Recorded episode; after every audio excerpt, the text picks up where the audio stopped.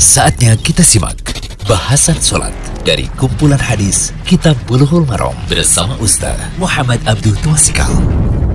Alhamdulillah, salatu wassalamu ala rasulillah wa ala alihi wa sahbihi wasallam. Kali ini kita berada di audio ke-28 dari kitab Bulughul Maram, kitab salat. Masih tentang azan, yaitu perintah mengikuti azan dari muazzin.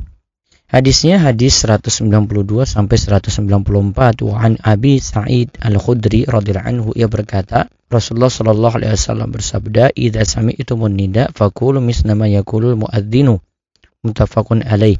Jika kalian itu mendengar azan, maka ucapkanlah seperti apa yang diucapkan oleh muazzin. Hadis ini muttafaqun alaih.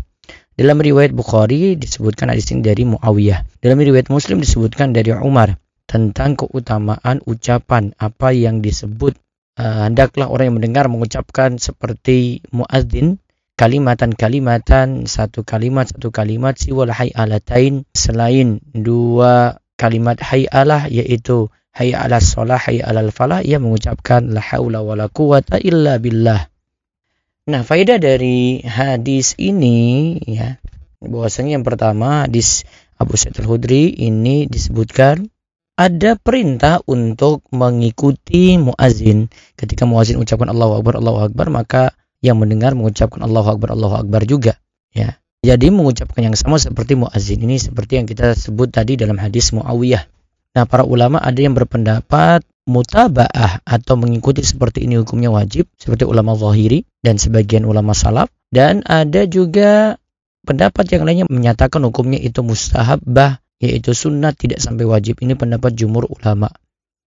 Karena ada hadis yang memelingkan hal ini. Ya, ada hadis yang memalingkan hal ini sehingga turun derajatnya dari perintah yang secara hukum itu wajib menjadi sunnah. Kemudian faedah yang berikutnya lagi hadis Abu Said menunjukkan mutaba'ah ya yaitu mengikuti sebagaimana yang diucapkan oleh muadzin dalam seluruh ucapan azan.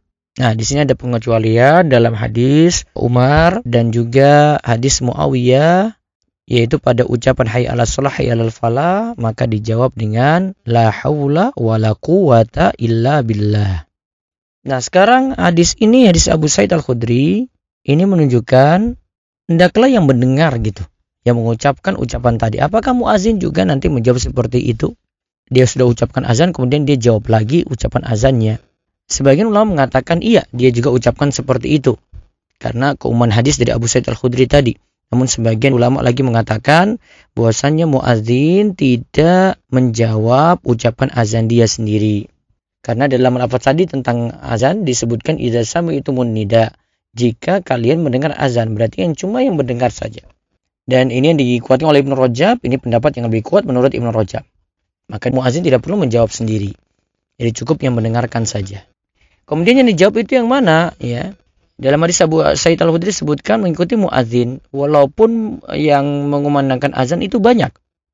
Jadi tidak dikhususkan yang azan yang pertama tidak. Jadi ada pendapat yang menyatakan semua muazin itu diikuti. Nanti misalnya di masjid yang ini kita jawab, masjid yang ini kita jawab lagi gitu. Namun ada pendapat yang lainnya katakan yang dijawab itu ya mengumandangkan azan yang pertama. Nah ini mungkin pendapat yang lebih baik, yang lebih kuat ya karena tidak membingungkan orang yang menjawab juga. Dan hadis ini juga menunjukkan faedah yang lainnya lagi yang menjawab azan tadi itu disyaratkan yang mendengar azan.